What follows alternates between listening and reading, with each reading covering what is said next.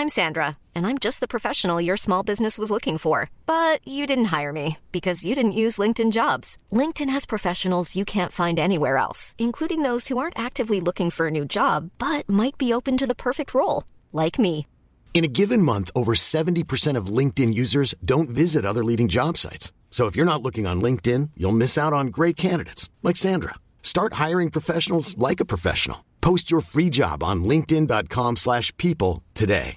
This is Paige, the co-host of Giggly Squad, and I want to tell you about a company that I've been loving, Olive and June. Olive and June gives you everything that you need for a salon quality manicure in one box. And if you break it down, it really comes out to $2 a manicure, which is absolutely insane. It's also so easy to get salon worthy nails at home with Olive and June. The difference between how your nails used to look when you did them yourself and now with the Manny system is a complete game changer. The best thing about Olive and June too is it's a quick dry. Dries in about one minute, lasts for five days, and full coverage in up to one to two coats. Visit oliveandjune.com slash perfectmanny20 for 20% off your first system. That's oliveandjune.com slash perfectmanny20 for 20% off your first system.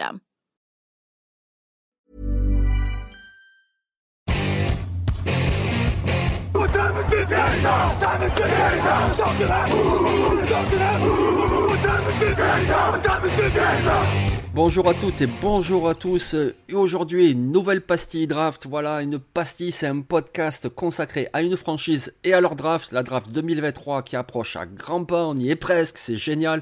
Et aujourd'hui, on va s'occuper de la capitale, les Washington Commanders qui se cherchent un président mais qui cherchent aussi déjà une bonne équipe parce que cette division NFC Est est à nouveau très compétitive avec des Giants qui sont bien revenus sur le devant de la scène, avec des Eagles qui sont très dominants, des Cowboys de Dallas sur qui il faut compter et donc pour exister dans cette division, ben, il va falloir être costaud et c'est ce qu'on souhaite aux Commanders de Washington. Donc une pastille, on va développer sur leurs trois premiers choix de draft de Washington puis une bonne affaire en fin de draft le samedi entre les tours 4 et 7. Et pour ce faire, je suis accompagné de Nitinia Sumurong. Salut Niti, tu vas bien? Salut Jean-Michel, salut à tous. Oui, ça va et toi? Oui, ça va, ça va. Écoute Niti, moi je souhaite qu'une chose, c'est que tu sois de bonne foi parce qu'on le sait, tu es un supporter des Giants. Donc j'espère que tu vas pas nous faire que des choix pourris exprès. J'espère que voilà, tu vas jouer le jeu et tu vas nous faire des bons choix pour aider Washington. Oh, il faut quand même une franchise compétitive pour gagner contre une franchise compétitive, tu vois. Donc, euh, ah oui. Sinon, euh, sinon, mais pour donner de la valeur à tes victoires, voilà, il faut que ce soit une bonne équipe en face. Sinon, ça sert à rien. Oui, oui. Bon, là, ça va, ça va. Tu as un bon esprit sportif, donc du coup, c'est bon. On peut y aller. On peut commencer. Et on commence avec le choix numéro 16. Hein, après, on verra le sort de la draft. Est-ce qu'ils vont monter Est-ce qu'ils vont descendre Est-ce qu'ils vont rester à 16 Et avec le choix numéro 16, justement, Niti, qu'est-ce que tu nous proposes pour Washington? Eh ben, je propose d'aller en défense pour euh, les Commanders euh, au niveau de la position de cornerback. C'est très compliqué du côté des Commanders pour prendre un cornerback, ne serait-ce qu'un shutdown cornerback, un cornerback numéro 1 en l'occurrence. On a essayé euh, William Jackson, il est parti. on, voilà, on a essayé, enfin, on essaye Benjamin Saint-Just. il a juste un potentiel pour moi de cornerback numéro 2. Et vu que la QV est profonde à cette position-là et vu qu'elle est de qualité, il faut miser sur un playmaker. Et donc, moi, j'irai avec le cornerback de Penn State, Joey Porter Jr. Un joueur très grand, très physique, qui est aussi très athlétique. Euh, voilà, c'est le fils de Joey Porter, euh, la légende des, Steelers, hein, pour, pour info. Euh, il a réalisé une saison à 11 passes déviées cette saison à Penn State, donc cela prouve qu'il est aussi assez intelligent. Ok, ça manque peut-être un peu de technique, notamment au niveau des plaquages, mais c'est pas vraiment ce qu'on demande. Un cornerback, on demande de suivre les tracés du receveur et ensuite de pouvoir peut-être faire les jeux ou alors de dévier les passes. Et c'est ce qu'est Joey Porter Jr. Ah oui, moi j'aime beaucoup ce joueur de toute façon parce que moi je trouve qu'il a déjà un bon plancher mais il a surtout un très gros plafond, c'est-à-dire un très gros potentiel. Voilà, un très très gros potentiel. Oui, il y a encore des choses à corriger, c'est encore un jeune joueur évidemment, mais il t'offre un potentiel incroyable avec ses dimensions physiques, ses qualités athlétiques, même ses instincts. Je veux dire, en 2021, il avait été très très bon. En 2022, il a été beaucoup moins visé par les quarterbacks adverses et c'est pas pour rien, c'est parce qu'il est très bon. Chaque fois qu'il a été visé, d'ailleurs, il a été très bon. C'est vraiment un très très bon joueur. C'est pas juste le pédigré, c'est pas juste parce que c'est le fils de son père, c'est un très bon cornerback. Et oui, il vaut tout à fait un milieu de premier tour et ça serait un très bon choix pour Washington, effectivement. Oui. Moi, je vais proposer une alternative et une alternative qui risque de vous faire peut-être un petit peu bondir, mais écoutez, c'est ça aussi une alternative. Et l'alternative que je propose, c'est Miles Murphy, le defensive end de Clemson. Voilà. Alors vous allez vous dire, mais pourquoi, pourquoi, pourquoi un defensive end? C'est sûr que quand on regarde leur effectif, il y a déjà Chaz Young, il y a déjà Sweet. Est-ce qu'ils ont besoin d'un defensive end? Ben a priori non. Mais la draft, c'est pas seulement drafter sur les besoins, c'est également penser à l'avenir. Parce que Chase Young et Montez vont jouer sur leur dernière année de contrat cette année. Et après, après, et après, tu fais quoi l'année prochaine? Est-ce que vous êtes sûr que Washington pourra re-signer les deux? Ben moi j'en suis pas sûr parce que Chase Young, voilà, s'il est épargné par les blessures cette année, ben il va très bien jouer parce que c'est un monstre. Et donc du coup il va être très très cher. Sweet, c'est un bon defensive end. Il jouerait dans n'importe quelle franchise NFL en tant que defensive end numéro 1, voire en étant un très bon numéro 2 si tu vas à Cleveland avec Miles Garrett ou à San Francisco avec Nick Bosa, il serait un très bon numéro 2. Donc lui aussi il va être cher. Et même si tu mets le tag sur un, que tu veux re-signer l'autre, bah ça sera cher quand même, parce qu'un tag sur un defensive end, bah c'est cher. Donc du coup, je me dis pourquoi pas préparer l'avenir. Miles Murphy, c'est un defensive end qui est grand, qui est costaud, qui est explosif, qui a des super qualités athlétiques, qui n'a pas montré toute la progression qu'on espérait au niveau universitaire, mais il a que 21 ans. Il aura 22 ans en janvier de l'année prochaine. Toute sa saison rookie, il aura que 21 ans. Donc si on part sur une optique de préparer surtout la saison 2024 où tu vas perdre un de tes deux defensive ends titulaires, eh ben autant faire venir Miles Murphy dès cette année. Parce que si tu le fais venir dès cette année, tu, vas pouvoir travailler un petit peu sur les défauts qu'il a, tu vas pouvoir le préparer à ton système, en même temps il va t'apporter un petit peu de rotation, et c'est important une rotation au poste de defensive end. Et l'année prochaine il est prêt. Et l'année prochaine, tu as un titulaire qui te coûte beaucoup moins cher qu'un Chase Young ou qu'un Montez Sweet. Tu pourras te permettre d'en laisser en partir un des deux et tu as déjà tes deux titulaires. Donc voilà, c'est ça aussi parfois la draft et donc ça serait mon alternative. Miles Murphy, le defensive end de Clemson, même si voilà, c'est une alternative un petit peu surprise parce que sinon je te rejoins Nitti. A priori, un cornerback, ça ferait plus de sens. Non, mais surtout qu'en plus, Washington n'a pas beaucoup de flexibilité financière. Hein. Donc, euh, ton argumentaire se, vaut hein, pour Miles Murphy. Hein. je suis totalement d'accord aussi avec ce choix. Hein. Il faudra bien laisser partir un des deux. Euh, si Chase Young effectivement arrive à performer, comme tu l'as dit, euh, lors de la saison 2023, oui, il coûtera très cher et donc il va falloir laisser partir un des deux. Voilà, et s'il a encore les problèmes de blessure, ben, du coup tu le re pas et du coup il te faudra un defensive end. Alors pourquoi attendre? Pourquoi attendre? Tu en prends un maintenant, tu le prépares, il connaîtra le système, tu as corrigé un peu ses défauts, euh, il aura un an d'NFL derrière lui, il sera performant tout de suite et ça peut le faire. Après voilà, c'est une alternative. On va désormais passer à leur choix du second tour. Et là, toi comme moi, nous y sommes allés pour aider un petit peu le quarterback parce que Samuel, a priori, va être lancé dans le grand bain. C'est un bon quarterback, il a des qualités, mais il y a vraiment intérêt à l'aider. Donc du coup, on va y aller sur des cibles. Et tu es allé dans la direction du poste de Titan avec Luke Musgrave, le Titan de Oregon State. Un Titan qui, euh, malheureusement, dans la saison 2022, euh, bah, vous verrez pas grand-chose puisqu'il n'a joué que très peu de matchs mais c'est un joueur qui euh, a une envergure qui est assez incroyable et qui et qui fait de très bons tracés. Un receveur sous-estimé, puisqu'on mentionne souvent Dalton Kincaid comme meilleur receveur, et moi je trouve que Luke Musgrave n'est pas trop mal non plus dans ce dans ce domaine. C'est un joueur euh, extrêmement athlétique et qui euh, et qui si il se débarrasse de ses problèmes de blessure deviendra une vraie menace en red zone. Et c'est ce qui manque un peu à Washington, des menaces en red zone, euh, puisque, euh, ok, on a le jeu au sol avec euh, Brian Robinson et, Antonio Gibson, mais il manque cette, cette, cible en, red zone que pouvait être Logan Thomas, mais malheureusement, Logan Thomas est un peu en fin de carrière. Donc, je me dis que Luke Musgrave pourrait le remplacer et être tout de suite un Taïen numéro 1. Oui, effectivement, ce serait un très beau choix. Comme tu l'as dit, un joueur très athlétique. Oui, c'est vrai qu'il a eu un problème de blessure en 2022, mais on l'a vu lors du draft process, il est bien revenu de sa blessure, il n'y a aucun problème. Il sera prêt dès les débuts, même des, des mini-camps de rookie, il sera déjà là. C'est un très bon joueur. Après, la petite limite, c'est que lui aussi, mais c'est pas le seul, il va falloir qu'il travaille un petit peu sur ses drops. Il en a fait un petit peu trop, mais ça se travaille, ça aussi. C'est un très bon Titan qui serait vraiment une soupape de sécurité pour, euh, pour Samuel, c'est ce qu'il lui faut, et donc du coup tu rajouterais une cible avec de la taille. Et quelque part j'ai suivi la même logique, mais en ajoutant un joueur au poste de receveur, il s'appelle Xavier Hutchinson, et il vient de Iowa State. Voilà, un receveur avec un peu plus de gabarit et un peu plus de taille que ce qu'ils ont déjà dans leur escouade, parce que vous allez me dire, il y a déjà des cibles, oui, et des bonnes cibles. Terry McLaurin, super joueur. Jan Dodson, il a fait une saison rookie superbe. Curtis Samuel semble renaître de ses cendres. Oui, lui aussi, c'est un très bon joueur. Mais quand vous les prenez à tous, ben, ils sont tous en dessous du mètre 85. Ils sont plutôt petits, plutôt légers, plutôt rapides, et c'est une bonne option. Mais il vous faut aussi une cible un peu plus costaud. Donc, tu nous as parlé d'un Titan avec Louis Musgrave. Et moi, je vous parle d'un receveur. Voilà, Xavier Hutchinson. Voilà, je voyais une petite limite à Musgrave avec son nombre de drops. Ben lui, Hutchinson, il en fait quasiment pas. Voilà, il a de très bonnes mains, très sûr. Alors, il est pas hyper rapide, c'est pas le plus spectaculaire, mais il est tellement fiable, tellement fiable. Il est, moi, il me fait penser un petit peu à Gabe Davis des Bills. Voilà, ce type de joueur qui a quand même du gabarit, qui sait faire de bons tracés, qui a suffisamment de vitesse. Et moi, je pense que Xavier Hutchinson, vous l'ajoutez dans cette escouade et ça va être très complémentaire. Et voilà le type de receveur de possession qui finalement manque à cette franchise de Washington. Ah, c'est un super joueur, Xavier Hutchinson. Hein. À Iowa State, il a performé chaque samedi, toujours à plus de 10 réceptions.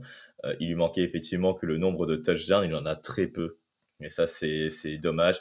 Mais comme tu l'as dit, il faut aussi des ressorts de possession à Washington. Et ce profil-là, euh, et euh, clairement un de mes coups de cœur euh, du côté du, de la position de receveur. Donc euh, très bon choix, très bon choix, j'aime bien. Donc voilà, pour leur choix du deuxième tour, on vous a proposé deux options en attaque. On va passer au troisième tour, c'est en toute fin du troisième tour, le choix 97. Et là, tous les deux, on va aller en défense, parce qu'une défense, ça compte aussi, il faut absolument la renforcer.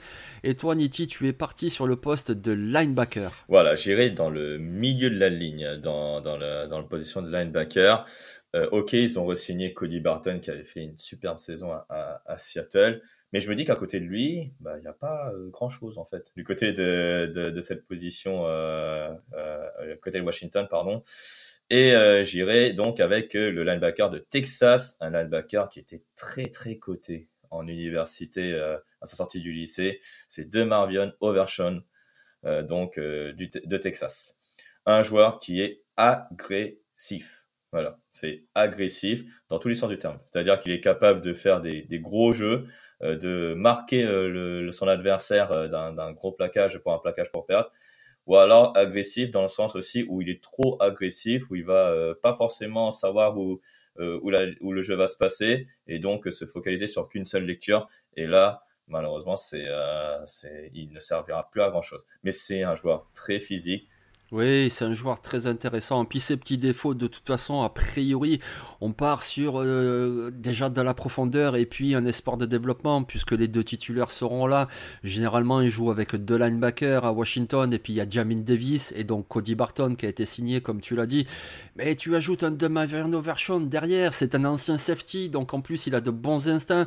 Il peut apporter des choses en couverture. Je veux dire, il a défendu 7 passes en 2020, il en a encore défendu 5 en 2022. Il peut aussi apporter là-dedans. Donc c'est un joueur que tu vas inscrire dans ta rotation, puis un joueur que tu vas faire travailler pour le développer. Et il a tout à fait le profil pour devenir un titulaire en NFL d'ici à deux ans. C'est un joueur vraiment très intéressant. Alors c'est vrai, tu vas commencer par ça, donc peut-être que les amis qui le connaissent pas vont se dire, mais attends, c'est pas un bon joueur, il a pas été.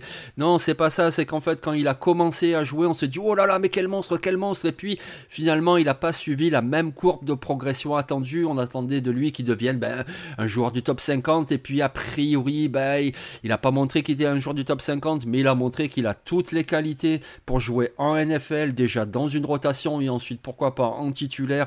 Donc oui, de Marvin Overshawn, ça serait un très bon choix également. Moi, en alternative, tu nous as parlé d'un cornerback au premier tour, et c'est vrai qu'il faut adresser cette position. Dans mon des alternatives, je ne l'ai pas fait au premier, je ne l'ai pas fait au deuxième. Ben, je vais y aller comme ça en toute fin de troisième tour. Et pourquoi pas avec Ray Lemos de Iowa? Et je dis pourquoi pas, parce que déjà, la première chose qui peut un peu euh, choquer comme ça, mais qu'est-ce qui se passe? Il y a un cornerback, il est blanc. Voilà. Alors on va pas faire un débat racial, c'est pas la question, mais déjà un cornerback blanc, c'est très rare. Mais voilà un cornerback qui est grand, qui est plutôt athlétique, qui a beaucoup d'expérience avec Iowa. Il a de bons instincts, il l'a montré, il a fait je sais pas combien d'interceptions. C'est en plus un bon plaqueur. Alors c'est pas le plus rapide, d'accord, et puis il sera sans doute meilleur en zone qu'en man, c'est-à-dire en 1 contre 1, en homme à homme. Mais c'est un très bon joueur, très intelligent. Alors il va sans doute glisser un petit peu, mais comme ça, presque au niveau du choix 100, Ray Lemos, c'est un joueur qui aurait beaucoup de sens, ne serait-ce que par son intelligence de jeu. Et tu l'inscris comme ça dans ton rotation de defensive back plutôt fourni, voilà. Même avec des joueurs comme Danny Johnson, comme Jeremy Reeves, et puis tu rajoutes un Ray Lemos, et puis ça va aider ne serait-ce que tes cornerbacks, Kendall Fuller et Benjamin Chance juste.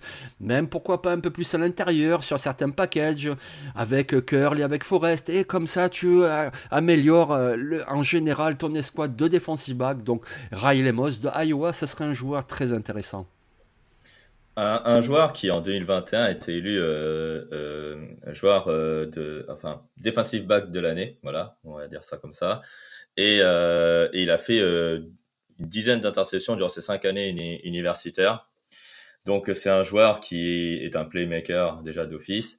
Et, et, au sein de la défense d'Iowa, ça a été vraiment une valeur sûre à, cette position. Donc euh, oui, clairement, un, cornerback qui peut être aussi euh, un style, comme je l'ai dit pour Marvel Version il y a quelques, quelques minutes, mais, euh, mais un très bon joueur.